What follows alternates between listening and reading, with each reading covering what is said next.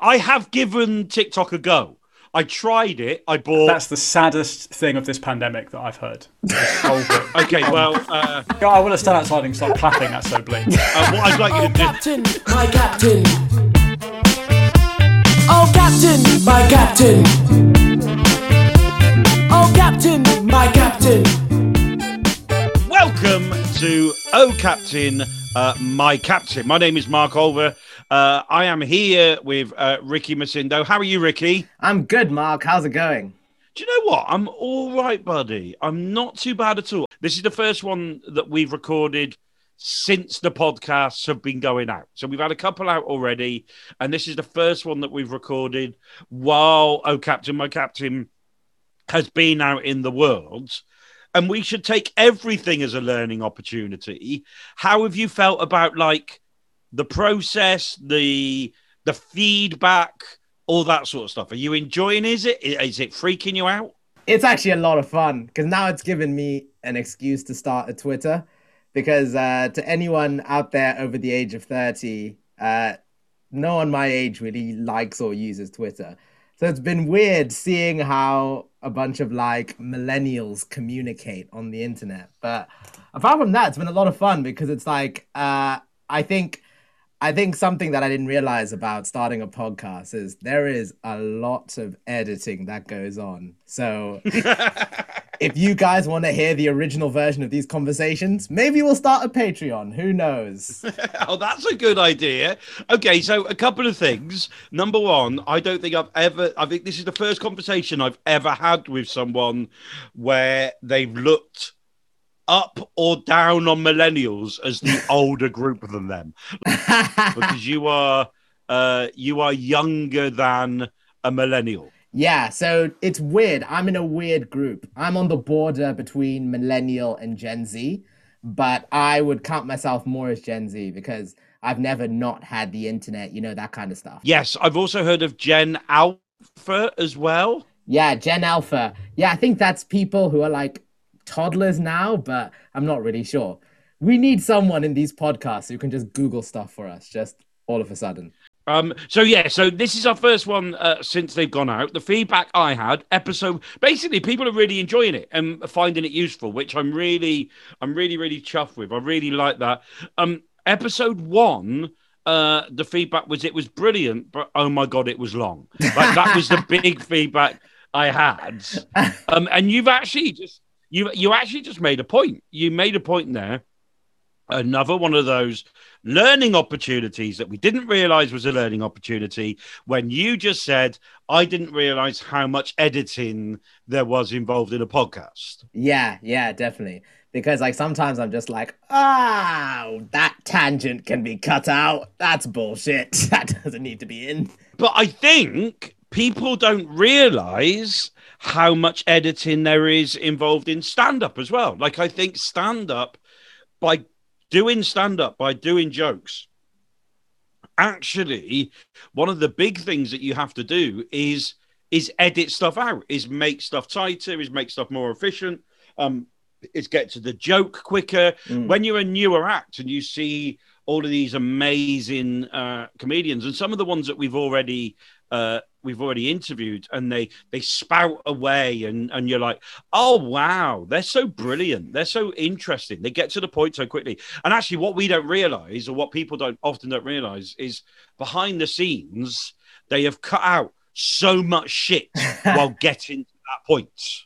Yeah, yeah, that's actually really interesting because it's like I think I think something that's so easy to do when you first start out, which is literally fucking me right now, is to just think that your favorite comedian just goes on stage and thinks, "Oh, let me just tell a story and that'll be funny." And some people are brilliant at it, and some people can do it, and some people who aren't brilliant at it can have a time and a moment and a a, a period on stage where they just they hit it absolutely perfectly. There's quite a, a famous routine, a famous moment that Tig Notaro did um, at a uh, He Shall Not Be Named Louis C.K. gig, and it became quite a a famous bit because she talked about her breast cancer, Yeah. and then they just put it out because it was almost like perfectly fully formed. Yeah. But we've all had those situations where you've done that gig and it's been perfectly fully formed, and then you've tried to do it the next night and it's just a bit shitter, um, or the jokes aren't there. Um, most of the time, you do a bit, and although it feels perfectly fully formed, actually finessing it, editing it, and all that sort of stuff, that's the thing that turns it into stand up that we like. So going back to the podcast, like we interview me and you have this preamble chat for usually about half an hour. Episode one, we didn't really edit it down. No. I say we, I mean you. and then we've learned to edit that down a little bit. And when we chat to the guests, uh, that's usually about an hour, which we will then edit down. Almost every podcast you'll listen to will have that process. Do you know what I mean? Yeah. We listen to podcasts going, oh, wow, this is reality. Look at them bantering. But actually, what we don't realize is all the podcasts that we love, they've got rid of the shit. Yeah, yeah, yeah. There's always shit. Realistically, it's just talk for an like hours and hours, and hopefully in that there'll be something good. Oh, 100%. So, uh, the TV shows that I do the warm up for, have you ever been to see a TV show recorded before? No, I actually was in the queue to get Mock the Week tickets before COVID. Oh, okay. Yeah, yeah, but you know the global Oh, okay. pandemic. Well, when they're back, when they're back, you can come along, and actually, that might be a good, uh, a good um, time to do an episode about warm up and stuff. Because some people also, one of the other bits of feedback is that we've mentioned about Ricky's diary and putting those little bits of uh, audio in. But the fact of the matter is, we're not doing it at the moment because Ricky, like all of us, cannot go anywhere. Yeah, yeah, yeah. The government won't open gigs just for my podcast. Exactly. But the um but the idea of warm up, oh yeah, so this is my question for you. Um an episode of Would I Lie to You? That's Mhm. one of the shows that I do on the telly, 28 minutes. Do you know how long that show takes to record? no, I don't. But I know it's like uh, they purposefully do stuff for the audience that you don't get to see it at home. For example, What do you reckon? Give me a time. Half an hour to go on the telly. I mean, at least I'd say an hour, an hour to make it worth. Two and a half hours. What is that including your warm up? Uh, no, not usually. I usually go on at about quarter to seven, ten to seven, and then they start at about seven, and then we usually come off at about half nine. Wow, wow. fair enough. Um, Big Fat Quiz of the Year. You watch Big Fat Quiz of yeah, the yeah, Year? yeah. Uh, that's a two-hour record. Oh my gosh. Do you want to have a guess how long the records for a Big Fat Quiz? are? I mean, by that multiplier, like six hours. about five and a half. Yeah, about five and a half hours. So anyway, so that's how.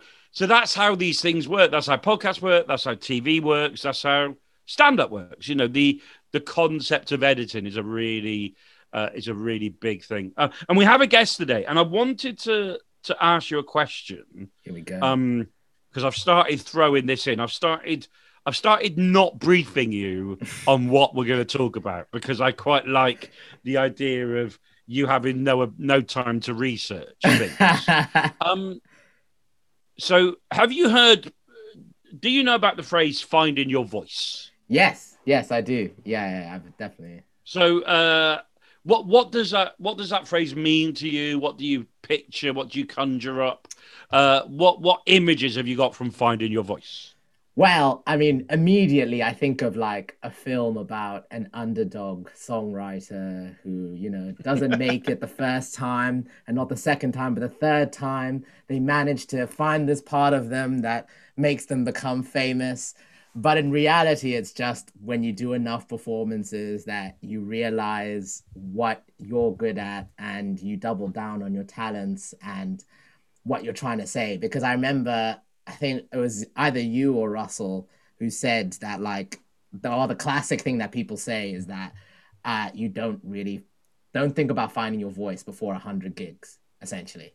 Because uh, before Yes. that point, like, you're not, you're just, it's just about stage time, pretty much. So I guess it's just about, I mean, it's just about finding what you are as a creative person.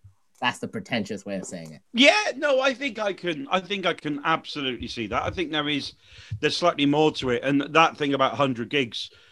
Um, I say that to people. I know Russell says that to people. I was told it by uh, the brilliant comedian Adam Bloom, um, who is an amazing comic. And also, when I say these names, I instantly go, "We must get Bloomy on the uh, on the podcast because he's a he's a brilliant, brilliant comic with such a brilliant comedic brain." And yeah, that's what he said to me. Don't worry about all that stuff until you've done a hundred gigs. When you've Hmm. done a hundred gigs, that's when you can start thinking, "What is my voice?" Hmm. Is it? Do you think it's possible? to describe what a voice is, like someone else's voice. Can you describe my voice, or can you describe Dave Ooh. Chappelle's voice, or Ooh. like, do you think it's possible? Mm, Is it something that we can grab hold of Mm. and actually pin down? that's a I don't know. That's a really good question. I think for for the practical marketing side of comedy, it kind of needs to be because you need to be able to say Dave Chappelle is uh, Mark Olver is uh, or something like that, or like uh, I, I was really hoping. Cause, by the way, you do the edit on this, so if you could just edit that. Dave Chappelle is Mark Olver. And just leave that. you're like alter ego. just leave that quote there.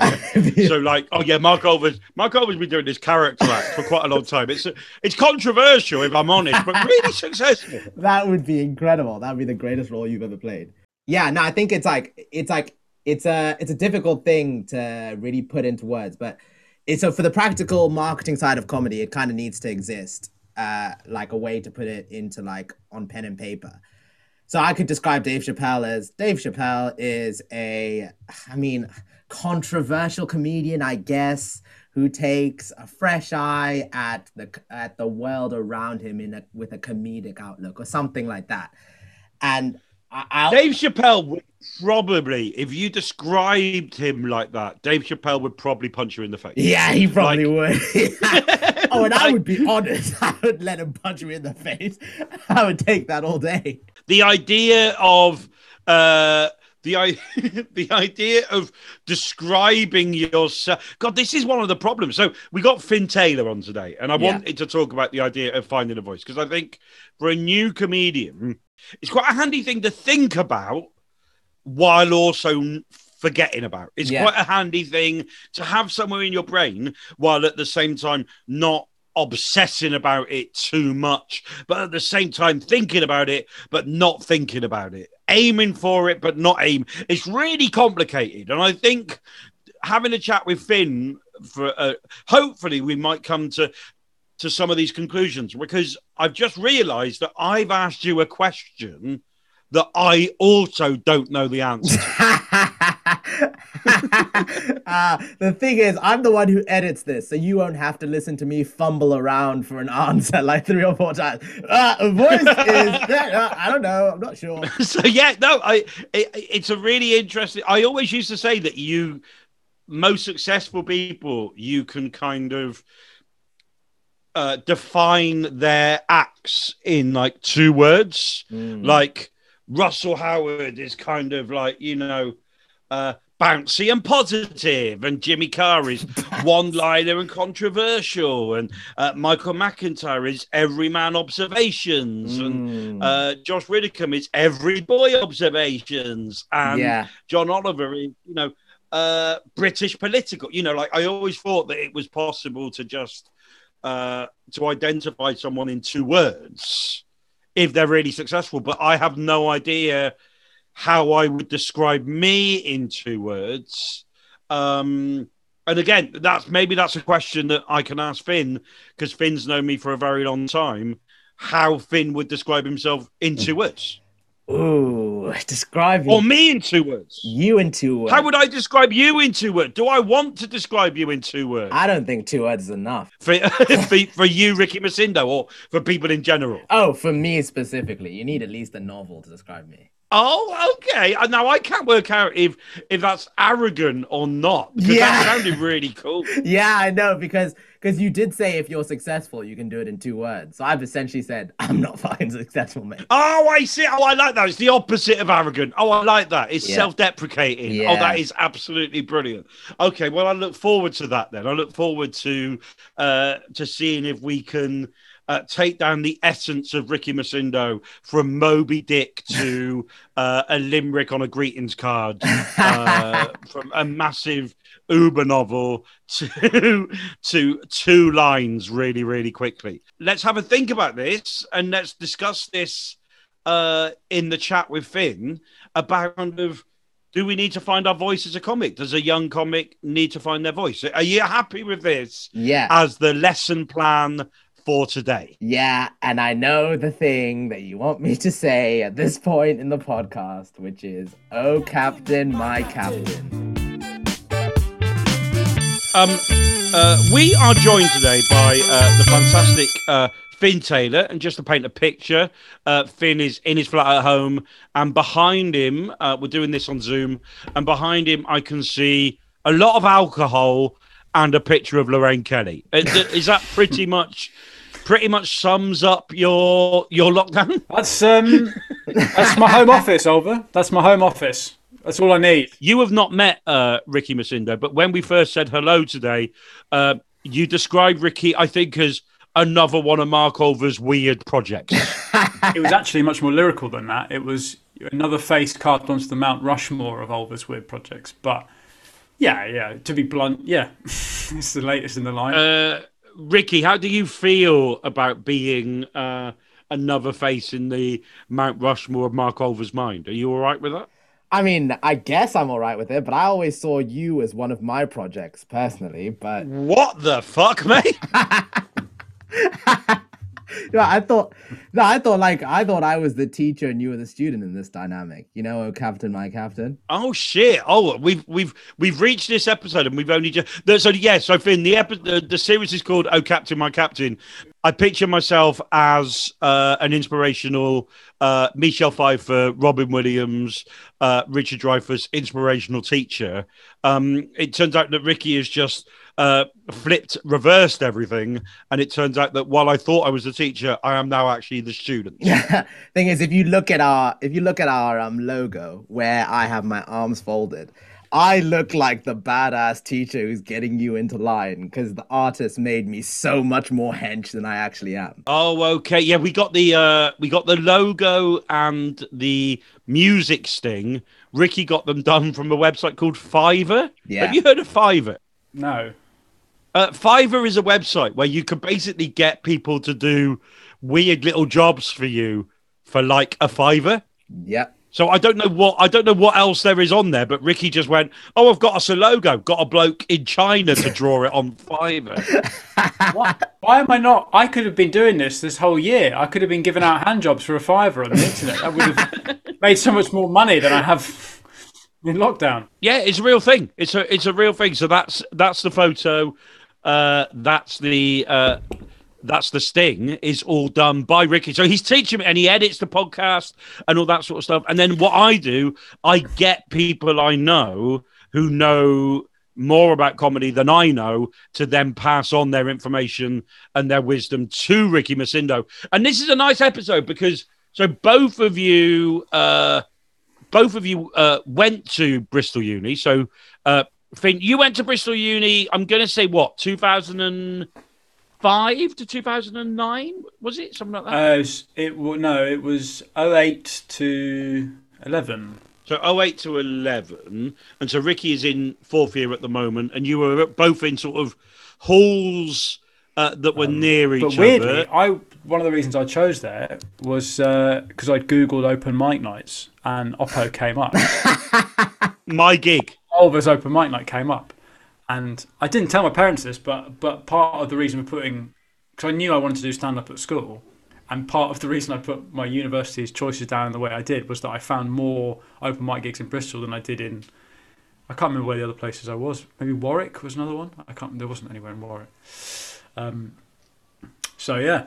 So I'm sort of one of the reasons that you ended up at Bristol University. Uh, I guess so.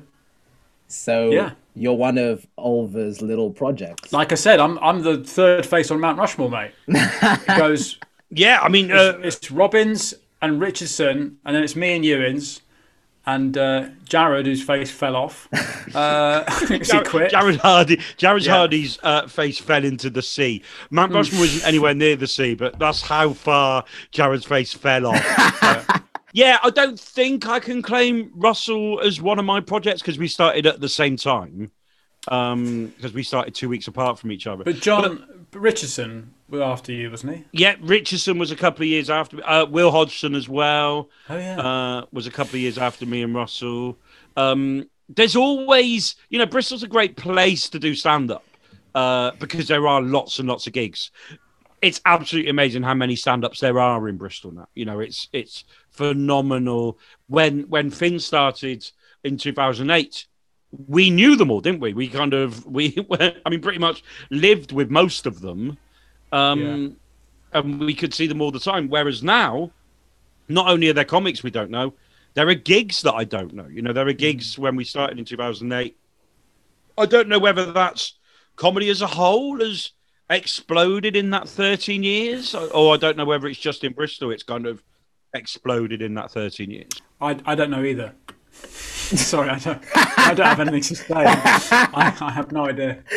No, it's I know that's a very. I I know that's what's called a podcast cock block, but I have. Uh, I have no. I have no opinion on the on the comment you just made. oh god, I can't wait to listen to that in the edit. uh, Finn. We were talking in the preamble about uh, about comic voices, about finding uh, sort of who you are as a stand-up comedian. And I've known you. How many gigs do you think you had done uh, when you started gigging in Bristol? Because you've done a couple in in Oxford, a couple in London as well, some sketchy stuff. Well, yeah, I did. Um, the school I was at was the kind of school that had a rigorous debate, and I was uh, every year had like a public speaking competition, and I I I won it f- sort of I think nearly every maybe four years out of the five I was there because I was just trying to do I was trying to do stand up as a teenager, trying to you know force use those platforms to do stand up. And then I did a, I did an actual gig in London when I was 15, and it was dreadful because obviously it was I was 15, and nothing nothing I could have said would have made. It was like it was in, in a pub in Soho. I mean, I it must have looked really weird to the people watching. Um, but then I'd done some sketches at school as well. We we we'd sold out the theatre at sc- the school theatre and raised money for charity with some sketch shows. With a couple of actually one of them is now um, Paddy, who's the guitarist in Jonny the Baptists. He was Oh, one of the guys. I did it with. Yeah. So he he went into comedy as well after that. But um, uh, and then so but then uh, but then by the time that I met you, which was my first gig, um, that that would be what I said was my that's my first proper gig. I mean, I remember before I actually went on, on the day of it, I was thinking if this doesn't work, then I can say I've I've given it a crack. But if it does work, then I'll keep trying it because I felt like I'd sort of tried it a bit, but I felt like that gig was like the first proper. You know, this was like definitively a gig where I didn't know anyone in the audience. And that was, and you were in your first year as well, weren't you? And that was probably in like, Yeah, that was that was.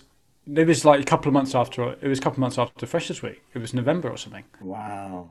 I remember. I, rem- I remember it. I remember. Yeah, I think you showed me a photo a couple of months ago um, of your first gig, and in the front row was Matt Ewins, just as a punter at your first Yeah. gig. And there was a guy that I'd done a radio show with who was in my halls who was insane. um, but at the time, at the t- he used to, he did stand up for about maybe the, a year, the first year and a half that I did. Uh, and he like he, ended up doing this act where he'd kind of he'd sort of like rub marmite over his face and hit himself with a toaster. And he once it was like man versus toaster or something. And he once did it so hard that he knocked himself out. And I was the comparing and had to go on and drag him off stage. But I remember thinking that he was like this kind of postmodern genius. Uh, and then quite quickly realised that he was just a guy who was hitting himself in the face with a toaster. Did he used to do a thing where he used to try and kick himself in the head as well? Yeah, yeah, yeah. but the thing is, is that now I went. It's gone through like a full. It's gone through full circle because at the time I thought that was mental. Then I thought maybe it's actually a genius, and then I thought obviously it was crap. And now I think having having been at as many Edinburghs as I have been, he probably could have been nominated for something. I mean, if Jordan Brookes wins it, then he is. What was his name? Leo Whiteman. Leo Whiteman. Yes. Absolutely amazing. Yeah, no, he was a proper machine. And Ricky, this gig was um, next door to Bristol Student Union, where Opera is now at the White Rabbit. Oh yeah. So this is uh, this is exactly where it was, and it's a gig that I've run in sort of several um, incarnations since oh, 1999, 2000. Like that's how long ago uh, I started doing uh, Clifton comedy there. So so it is one of the things. So I thought it would be really interesting talking to Finn today, but not just talking to Finn about the fact that you're both Bristol Uni boys, both beautifully middle class schools, but also that idea about the comedic voice, the idea of Finn, would you dis can you describe your voice? We were talking about this again in the preamble. Like, can you dis like is it possible for someone to describe their own comedy voice? Or is it easier to describe someone else's? Yeah, that's an interesting question. Because you could probably do me, right? The the the only thing I remember, the only thing I think of when people say what is your comedy like, if, I, if they're talking about Olver, is um, changing lanes. That's the thing I remember. And you did this with your little hands, changing lanes. And It's it also was, really nice that you're the first person to ever do an impression on me that doesn't sound like I've got emphysema. Every person, uh, change, changing lanes, changing lanes. You had a joke about a woman that was um being, being this is going to sound like this is all you do. You had a joke about a woman who was being fucked, and uh, and the guy the guy wanted to go off. Was it you said he wanted to go off, Off piste? And then the woman says, "Changing lanes" in a really Bristol accent. I remember thinking that was one of the funniest bits of live stand up I'd ever heard when I saw you do that. I was like, that's so funny. Um, but uh, what were we talking? About? What was the question? Your comedic voice. oh, that's it. Yeah, you're right. I think it's easier to explain to describe someone else's because really interesting. Comedic voice is sort of quite a nebulous concept. Like I- don't, I don't really know what it. I sort of know what it means, but also don't know what it means because a lot of it might be made up of sort of the things that reviewers would say because they're trying to describe you to an audience that Or commissioners at, at TV channels. Yeah, um, but it's but uh, while that's happening, it's not something that you're ever consciously aware of. You kind of know when you have it, which I know is a really annoying answer, but I think, like for me, uh, or maybe it's true of anyone. You know you've got it when someone will give you a topic, and you'll know either instinctively or pretty quickly like what angle of attack you would go down with that topic in like the way that you would you would find funny and that you think you could make funniest. But I can't I can't say it more concisely than that as to what my my voice is.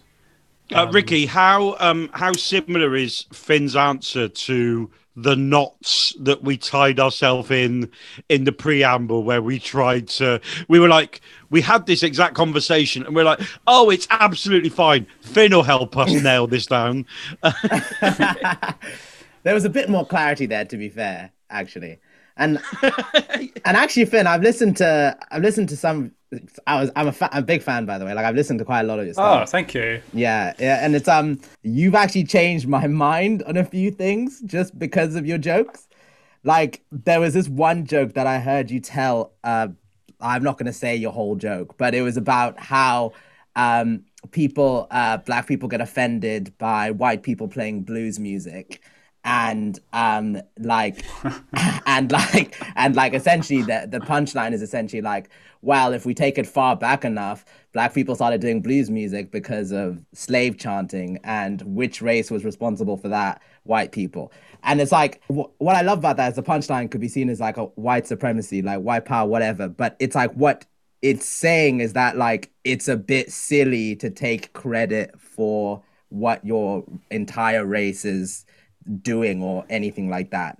And I just that literally just clicked with me, and I was just like, wow, I've never thought about it that way. I've just got to say really quickly, uh, Finn, don't worry, I know this is awkward, but uh, Ricky, that wasn't Finn Taylor, that was Pierre Novellie, and we've spoken about how you get all white people mixed up again. So, You all look the same. but no, that was Finn. I remember that bit of stand up as well. Yeah, I'm I'm really pleased you. I've forgotten about that bit, that um, that's a really good example of something where it's like it's not even about.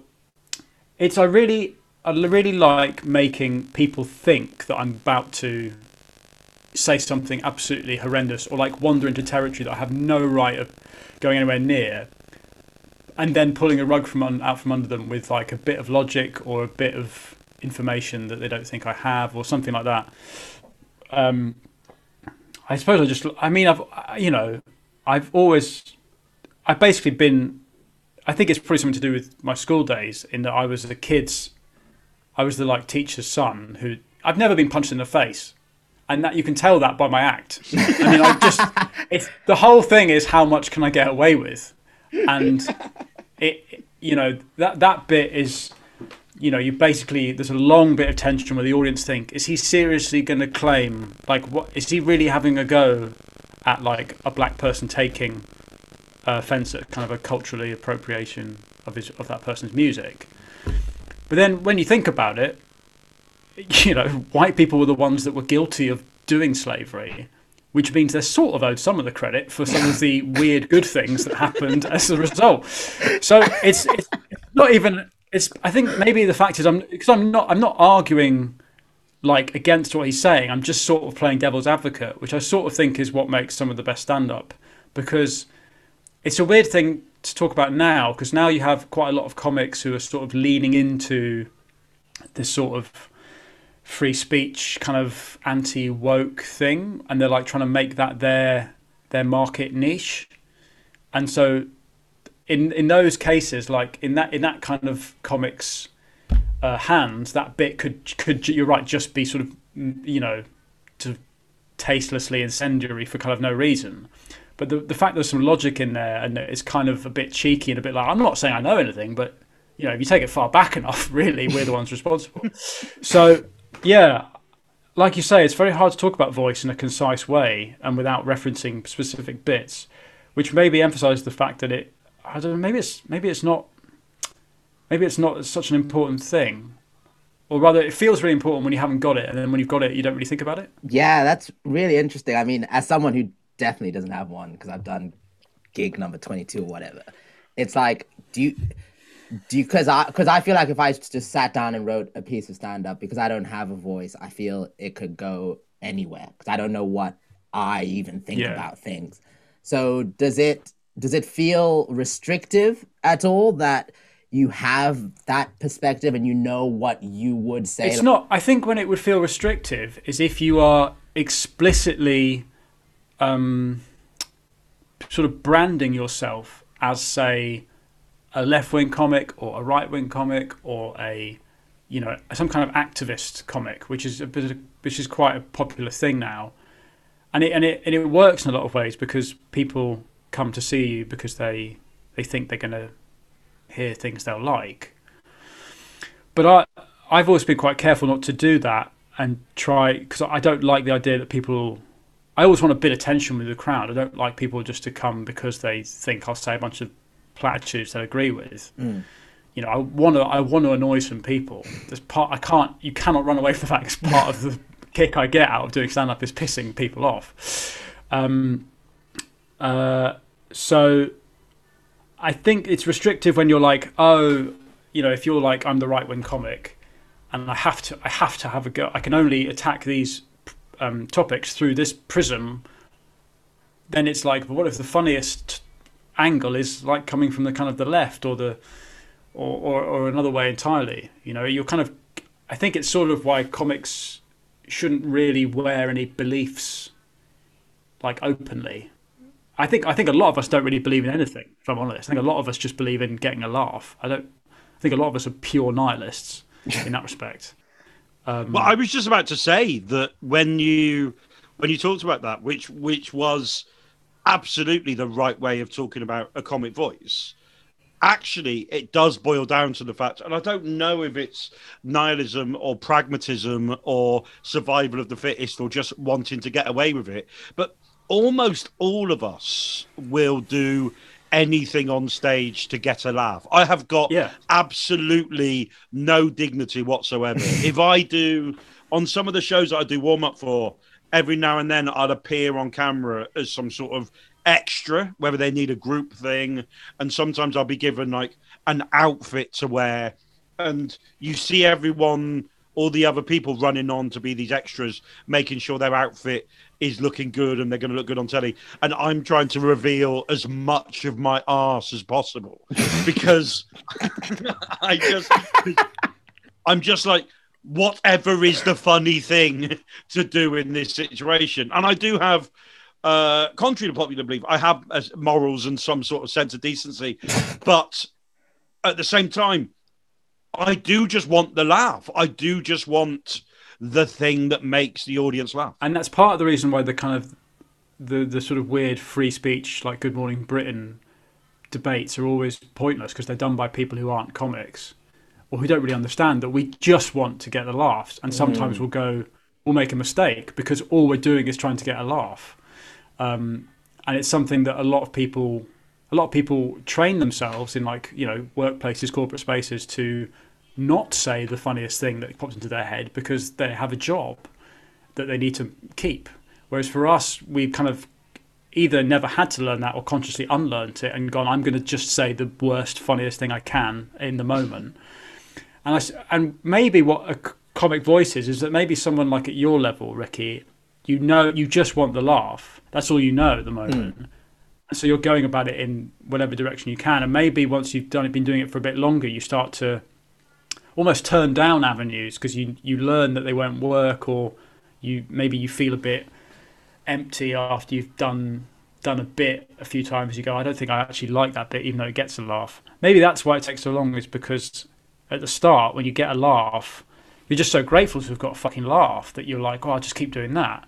And mm. then you know if you if you keep writing stuff then you you then you start to be able to dispense with laughs because you you're kind of used to getting them. And even something that gets a laugh you go ah maybe i don't actually find that funny even though it works. So maybe that's why it takes longer i don't know. When you're writing, do you feel like you're trying to make a point, or do you feel like, or does it just, or you you do really just focus on the funny? Because I feel with your with your material, I'm always come away being like, oh yeah, that there was something said in that five minutes or something. Um, it.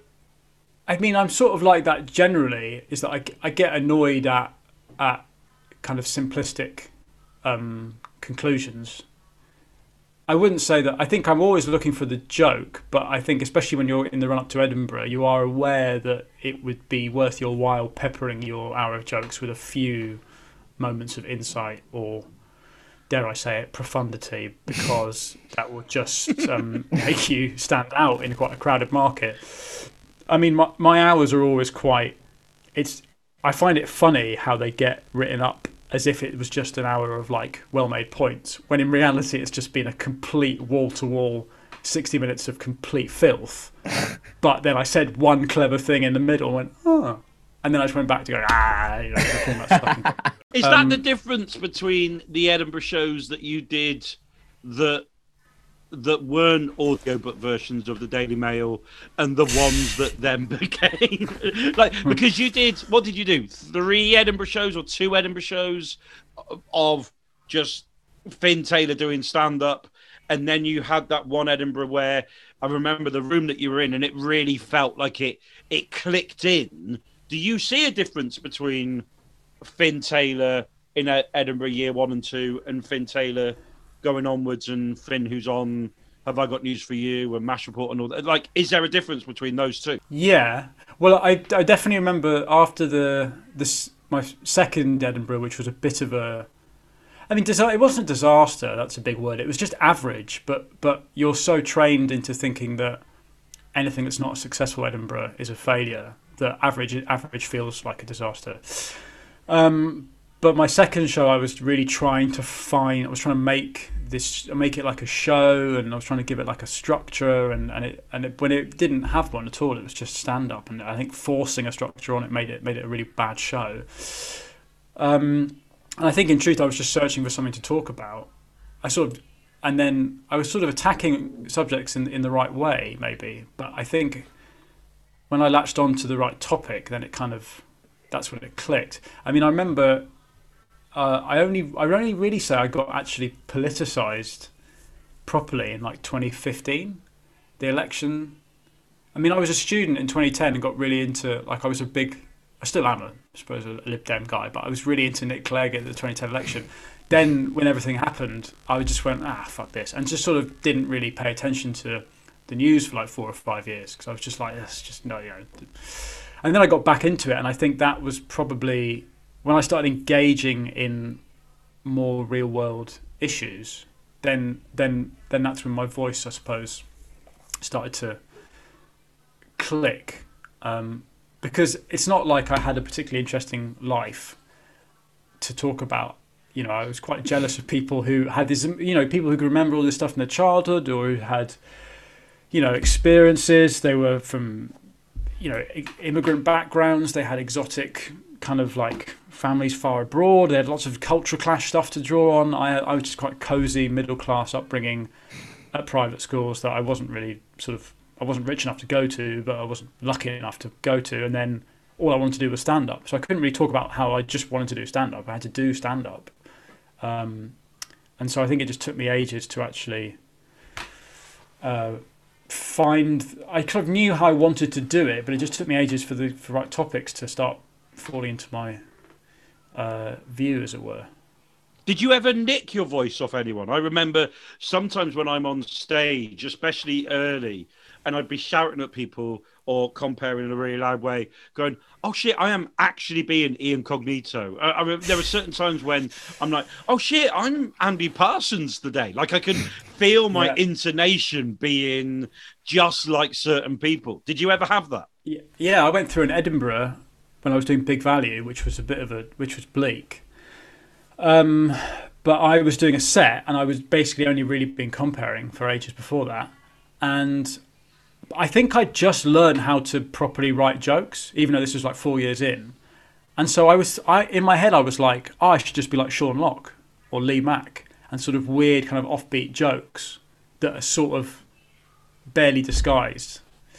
I remember thinking like the times when it went well that I was sort of like, oh, it's like Sean Lock. And obviously, you're right. You feel quite consciously that you're wearing someone else's clothes, and even when it works, you sort of doesn't quite feel right. Um, one of my favorite bits of advice to give to to newer comics is so there's a big stage sometimes where everyone sounds like Stewart Lee where everyone is doing and actually at the moment I think there might be everyone sounds like James A- James Acaster like Yeah. there's Yeah. quite a lot of Acaster clones about and actually you know starting with Russell there were a couple of you know uh Russell clones and um uh, even Matt Ewins, whose Zoom I use and is my lodger, you will see because he's had a bit of success in Edinburgh. You will see some people wanting to do, you know, uh, zany stuff and all that sort of stuff. I always say to people, if you're gonna if you're gonna steal a persona off a comic, if you're gonna be that influenced by someone, be influenced by someone that no one knows.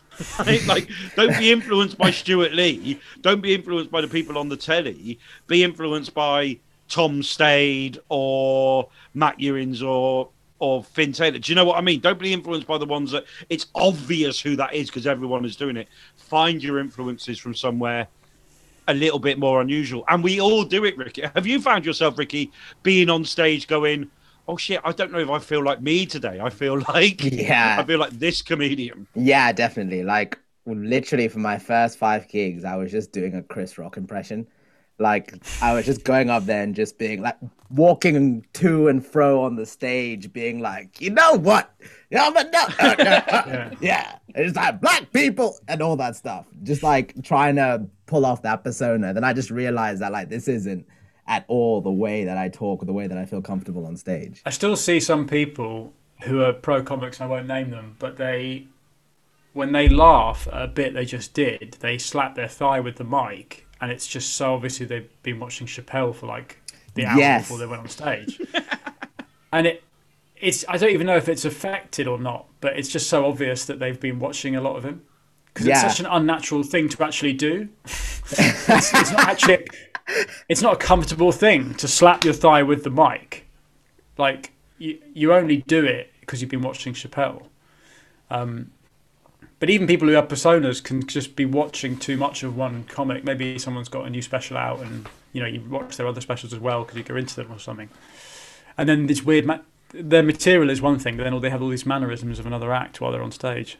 It's weird, that isn't it? Yeah, it is, but we kind of it's all about just trying to get away with it. It's trying to get away with it at the gig you're in, it's trying to get away with it in the Edinburgh you're doing. I suppose it's trying to get away with it kind of when you see uh when you see TV people around. You know, Milton Jones is an amazing comic. He's a brilliant performer, but Milton off stage is not really like Milton on stage. You know, there were there were quite a lot of people who I suppose the problem with stand up is like Finn Taylor face is on Have I Got News for You and his name is on Have I Got News for You and like we're watching Finn say what Finn thinks but that's not Finn. Do you know what I mean? That's not. It's also, it's also. I wish to stress, it's not always what I think either. It's what, as as I as I was made all too apparent uh, the last time I did that show, um, when I had to be put on the BBC security service because of uh, a a joke about scale that got blown blown wildly out of proportion, ironically. Nah. Um, Yeah, but isn't that the point though that that people think that that you're you're not saying when you're on Have I Got News for You, you're not going. Oh, by the way, I'm just about to be the character Finn Taylor. Like you're presenting Yeah. yourself But as you. the- You're not wearing a silly hat. But that's the difficult thing is that because you're also on, you know, you're on, you're a comic, but you're also you're sat in exactly the same way that um, I can't remember Joan Bakewell, who's this Labour peer, She sat there, and so sometimes she'll say things, say she'll, she'll just say things that she means because she's that's why she's there, and then I say something that's funny, but to the person who's watching who doesn't find it funny, they're like, well, he probably means that, even though it was outrageous or whatever. Because on panel shows, yeah, you, you don't own the space in the same way, and you're kind of um, you're kind of at the mercy of uh, of the edit and stuff. And especially, actually, it's probably got worse. You know, um, like comedians going on Question Time. Ricky, no matter what they s- never do that. that that that is fucking everything up. I think because suddenly you've got people who are making sincere political points on Question Time, and then the au- audience members agree with them, and they might go and see them because they agree with them, and then I come on afterwards and say a bunch of horrific hate crimes that are barely. And they take them at face value because they went and saw the guy that they believed. So it's like you're you're fucking with the gene pool if you go on Question Time, as far as I'm concerned. You're you know you're a traitor to the class. Um, Maybe we all do need actual hats, and so when we go on these shows. Uh, you're wearing, and you're like, oh yeah, no, no, yeah, but that's not Finn. That's comedian Finn. I'm a, but that, but that's the, that's actually the problem with doing. I won't say podcasts like this, but if you're on a podcast that's not about comedy, like I think it's fine for me to talk sincerely about comedy in public, but I don't really think I talk sincerely about anything else in public because I don't want to confuse people. I, I don't want people to think that I mean the things I say on stage because I don't. They are engineered little word crimes that I barely passable in a comic setting. That's what they are. They're there to make people laugh in that moment.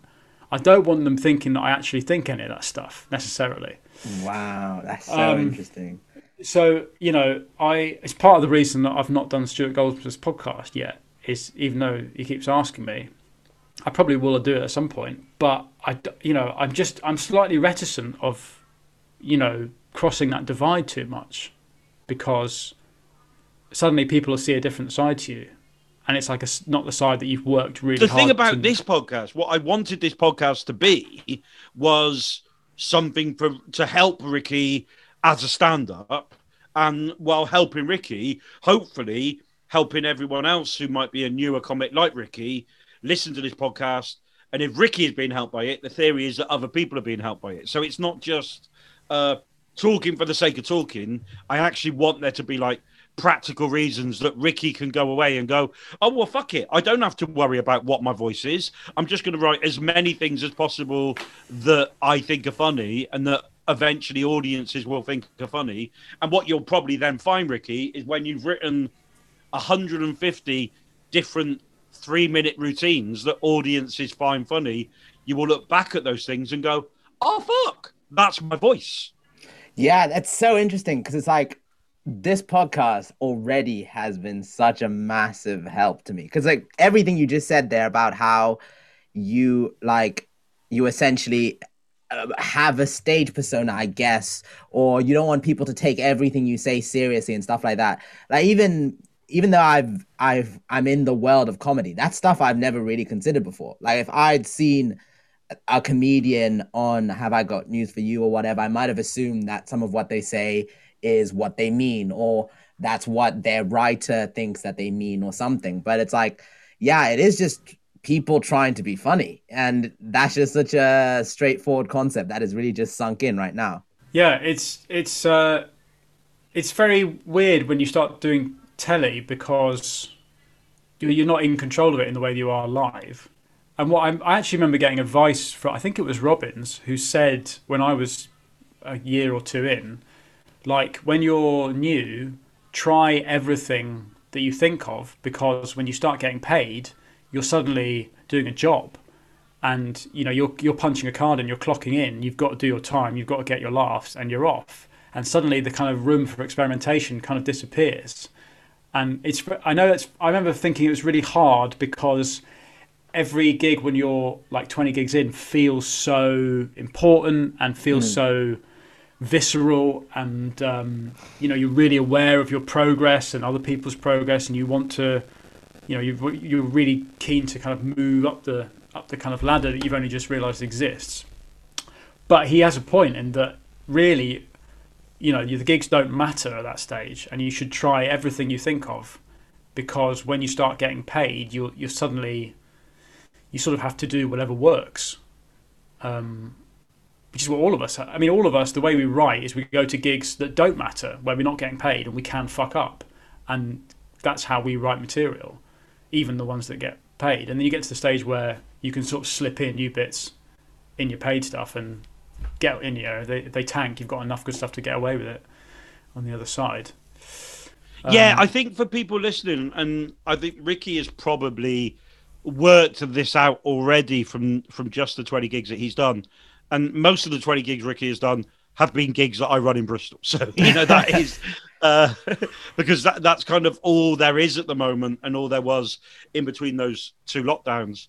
And the thing is, when you start as a stand up, you don't realize the different types of gigs there are. But actually, when you've been going, and it can only take two or three gigs, it only takes chatting to the same people, chatting to the right people, and you go, oh, that's a new material gig. That's a new act gig. I can experiment in those gigs. There's only 12 people in that gig, so I can just read stuff off a notebook and see if that's funny.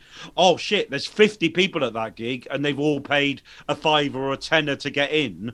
So I should probably try and do something that makes me have a brilliant gig. But that gig where the only people watching are other comics, well, I'm just going to kick myself in the head or headbutt a toaster and see and see if that works. I think the problem is if you then think if the only thing you can do is hit yourself in the head or smack your face into a toaster and that doesn't work when you're getting paid to do it you're probably not going to be paid to do it for very long But there's also well, there's two things. The one is that that what happens that Olver just said that all that happens there as you go along, it's just the scale changes. So like Frankie Boyle will book two weeks in the Hen and Chickens in London, 50 seats for charging three quid, and he'll just dine his arse in front of people that allow him to, until he gets the two hours in shape and goes to Leicester Square and does it in front of 500 or 1,000 or whatever.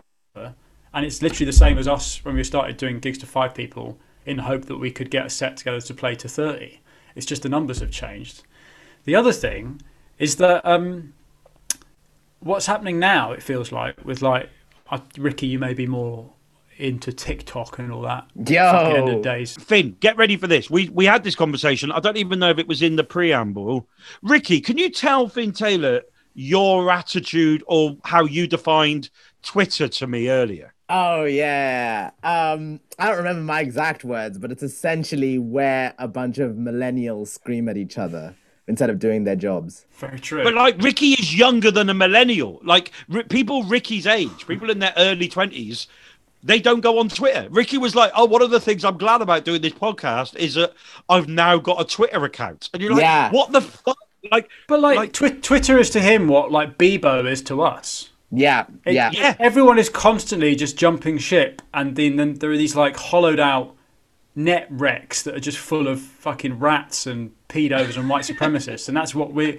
I've been left on Twitter by people like Ricky, who are now on Tik TikTok, and in ten years' time, they'll all be on fucking stopwatch or something else. They'll be on something completely different, and everyone will be like, "Oh, TikTok's full of weird." Gen Zers and they're all non-binary. No, you're absolutely right. That Gen Alphas will be on stopwatch going. Could you believe this TikTok guy, Ricky Macindo, this guy who's 28? He thinks that time is real, whereas we all know it's a construct. Time isn't real. After race and gender, it's time. There's going to be no watches. I I absolutely have no idea. I have given TikTok a go. I tried it. I That's the bought. sad, that's the saddest thing of this pandemic that I've heard. Okay, well, uh, Olver joining TikTok is, I I want to go. I want to stand outside and start clapping. That's so bleak. uh, what I'd like you to do. What I'd like you to do, mate, what what you've done, unfortunately, you've come in too early. People say a lot, a lot about my stuff, and it's never true. Fuck off. Get ready, get ready to see the hole that you have just dug where you've placed my dignity for being on TikTok going, oh, fuck, we're going to have to dig a little bit lower because I bought loads of cans of Fanta uh, from a shop. I I, uh, I reviewed all those cans of Fanta and then I wanted to see what it was like and how TikTok worked. So for every can of Fanta, I did a little TikTok for just to see just to see Oh. what TikTok is. But it's not like you were Oh. speaking about the Fanta. You were just put like effects over a can of Fanta. Was there also a part of you going, uh, I really hope this is it. I really hope it's, this is this is I make it. This is the yeah, thing I that did, gets there. I did. I did think to myself, I'm going to nail this when I have to put hashtag ad at the end of one of these TikToks. To be fair to TikTok, I watched. There's I've watched one that made me absolutely howl, which I think is a Kiwi guy, quite camp, who was guessing. he was watching videos of paint being mixed, and he was guessing what the final color would be, and he's so invested in it. And I, you know, it's always the case is that you you rail against all these things you don't understand them, and then you see one of the things that's fucking funny, and you have to go, well, fair enough. But I um, really like Josh Jones uh, on Josh Jones on TikTok uh, reviews his his favorite bread products. Just stuff like that makes makes me laugh, but I just don't understand it. So you've done it a little bit, right, Ricky? You've you've you've sort of Yeah, I've TikToked before. Um, but it- it's it's a weird app. It's like I um did it a lot more like a few weeks ago, and I managed to get like a little bit of a following, like sixteen thousand followers. And it's like, what? yeah, yeah, but I had twenty. I had twenty three for my Fanta. so follow follow me at Ricky Macindo on TikTok. but the, no, but that's the thing though about TikTok. It's like that number sounds impressive on any other app, but on TikTok it's actually kind of meaningless. So it's like let's say if, if I posted a TikTok now, my 16,000 followers wouldn't see that video because I don't know if like you've used like TikTok loads, but it's like it's based on the for you page, which is essentially like an algorithm that tells you what which video of the millions of video next you want to see. So it's not based on who you're following, it's just based on what does TikTok think you want to see. So you can so it's actually quite it's easy to blow up overnight, but it's quite difficult to build a fan base. So essentially the goal is to get those people onto Instagram or even Twitter or whatever because those people aren't loyal. But this is the weird thing. This is the weird thing is that you're constantly trying to move people off off to a different platform, and ultimately you want to move them live. But there's very few people who I have I've seen successfully move an online following into a live live stage. Basically, only Mo Gilligan I can think of. Yes, mm, Yeah. absolutely. There are very there are very few. I can't really think of anyone who and Mo um, Mo was doing stand up before, like he he started doing the Instagram characters. So when he went big, he could actually you know he could, knew how to play a room. Um, and I suppose the the thing I like seeing is people who've never done live gigs doing their first gig, having done TikTok. They have all this fake confidence, and it just melt, melts straight away, and it's glorious because it's it's the only you know they've they've already they've already you know they, their names out there more than mine will ever be. Fair enough. So all I get is to see them crash and burn at a club that I know I can play for eighty quid. I mean, but that's the thing because it comes back to I think probably what will happen on every single episode of this podcast is that the repeating theme will always be well, it's just gigs, isn't it? You just have to gig. You have to work. You have to turn it over. You have to have stage time and gig miles. You just have to Yeah. to keep going and going and going. Even if you're really successful on TikTok, you will then turn up at uh, the Glee Club on a Thursday night, and a lot of people from the valleys will just tell you to fuck off. yeah, Yeah, no, but what actually does do well on TikTok, like just from you saying that, is people who are stand up comedians and just do stand up on TikTok. So people who are actually established stand up comedians and literally will just look at the camera and just do stand ups, like the stand up. It'll literally blow up to like millions of views if you do it well. Oh, look at Finn. I wish, I, I mean, people at home probably heard the noise Finn made, the face that he made. Come on, old man Taylor. Go on, do it. it's it. No, I refuse to. I. Not that I'm going to fucking start a charity or fix potholes, but there are better things to do. Yeah, that's very um, true. But you don't really, you, you don't go massive on social media anyway, don't you? You're not one of those people who puts a joke a day on. I get I, I get massive, but I don't I get after I've been on TV, people they they go in with both feet. They really they leave it all on the field. But um But you know what, Finn? Those people who are going for you on Twitter, they're not finding you on TikTok, mate. So if you want to start Exactly. doing, you know, you start going on TikTok. Those think people, of the amount of death threats I could get on TikTok. the uh, yeah, I don't I don't do I don't really know. I, I kind of I like Twitter because it is a forum for the most fucked up opinions that you could have, and all you have to do is sort of imagine yourself talking to someone like that, and quite often you've got a bit of stand up where you're just sort of arguing with a quote position on something. And um, it's a forum for extreme opinions, which is exactly what you want as a stand-up. Um, So I just use it as a, I use it as a writing resource more than a career advancement thing. But also I put one of my gigs on, and, and and you know it's weird. Like when I do when I do shows in Edinburgh and at Soho, and then some cities, I wouldn't say every city by any means. You know, in, in like hundred seat rooms in some cities, they sell out, and I have no idea why they're there. And I think maybe it's to do maybe it's to do with Twitter. And then I'll go to another another tour date and it gets cancelled because there's two people bought tickets. I go, well, no, it can't be Twitter. I did a tweet with that one as well. So I have no idea why people turn up when they do. But I suppose it's a good thing to have some window to the world.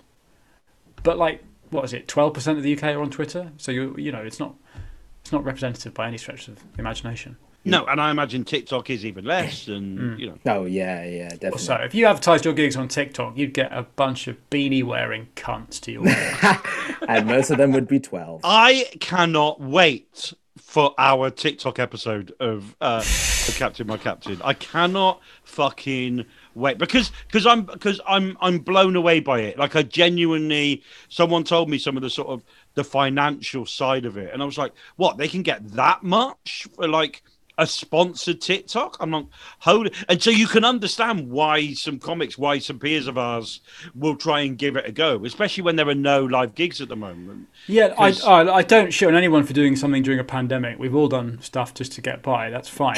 But the i- the like sp- sponsored content, I don't know. You're like you're you're you're suddenly you're you're then when you're on stage in a comedy club, you're basically as free as you can be. You- The hmm. only rule is you have to be funny, and you can talk about anything. You can you can call. You can call women in the front row fat hags. You can call. You can be racist within, within a degree. You can do it. If you're funny enough, you can do anything. You can do literally anything, and it's that's why it's so addictive. It's because it's so freeing because you're in a safe space. But when you start when you start being beholden to advertisers to do content, you know, no matter how funny it is, you're suddenly. It's the same reason I've struggled with like getting my own TV projects off the ground. Is that there's just this there's this kind of um, bureaucratic kind of layer that that that gets in the way of your freedom, which is the reason we're all addicted to it. I think. it's it's weird because I think because of my youth and my the fact that like I'm seeing comedians who are like just a bit older than me. It's strange because I feel like now the trend that's happening is if you're doing comedy, you almost need a place where people can access you 24/7. So it's like it's like that's the trend that America has gone into, definitely like with podcasts and online videos and Twitter and stuff. It's like you need a resource where someone can be like, I want to watch this person right now. Let me go onto their YouTube channel or their Twitter or their podcast or whatever. It's like that's the kind of ADHD environment we're in now. But it's also this data-driven thing where comics will go, oh, "I'm not getting any recognition from quote quote unquote traditional media, so I'll build it mm. myself." And they get all these followers, and they can go to a commissioner and say, "Hey, look, I've got all these people that follow me. So if you give me a show, then they'll watch your channel." And that's very seductive, and it's kind of democratized the process to a degree. Although I do like the I do quite like the idea of gatekeepers. I know it's not very fashionable, but I like I like having people who are sort of paid to have a semblance of like taste. Hmm. I like e- the idea of experts. I think demo- democratizing everything is a bit bad, maybe. Yeah, but also I don't want access to anyone's content twenty four seven. There's literally the like the like apart from fake taxi, I don't want to watch anything twenty four There we seven. Go. Like just just absolutely not for me. Changing lanes. And that is this week's sponsor of Oh Captain My Captain. so use code Changing Lanes at checkout for 10% off fake taxi. this is why I don't do many podcasts because it, it can only serve to damage the brand. Um, Finn, thank you so much. Ricky, I hope that was helpful. We will uh, we will discuss this at length probably on the next episode and uh, and talk about uh, and definitely when we get the TikTok person in, we will absolutely use this as the appendix. Oh, of that episode. Captain, my Captain. Uh, Finn, take care, and we will uh, we'll speak Oh, soon. Captain, Yeah, thanks. my Captain. Thanks. I'll see you. Bye. Thanks. Oh, Captain, my Captain. Uh, that was Oh Captain, My Captain. Thank you very much for uh, listening. I hope you found it useful. Um, I think you all know uh, what I'm going to say now, but uh, one of the things when you do podcasts is that uh, basically it, it- we want more people to listen to it because we think it's quite useful. Uh, Ricky, people can listen to it. I'm, I know they can listen to it on Spotify, and I listen to it myself to hear my own voice on Pocket Cast. Where else can people listen in? Well, you can listen in at Apple Podcasts. You can listen in at Breaker. Pretty much anywhere you get your podcast, really. You can also listen to it at Google Podcasts, which I did not know existed until I started doing this. But just type in podcasts, and wherever you get your podcasts, it'll be there. And to help us um, on all of those sites, there are ways to subscribe and to review and say nice things, correct? Yeah, or unnice things. I mean, any attention is good attention on the internet. But yeah, best place to leave us a review is on Apple Podcasts. Just go to our page, scroll to the bottom, and leave us a star rating. Tell us what you think. Tell us if you have anything you think we need to improve on. And follow us on Twitter at OCatMyCatPod and subscribe to us on Spotify. Basically, follow us everywhere, except in person, because that wouldn't be good. I mean, unless you're a massive fan. And uh, send in questions if you've got Oh, questions, Captain, topics my that you want us to talk about. Uh, re, Oh, uh, sort of refer us and recommend us to your friends. And I think that is the end of this bit of the podcast, correct? Yes, it is. It really, really is. My Captain.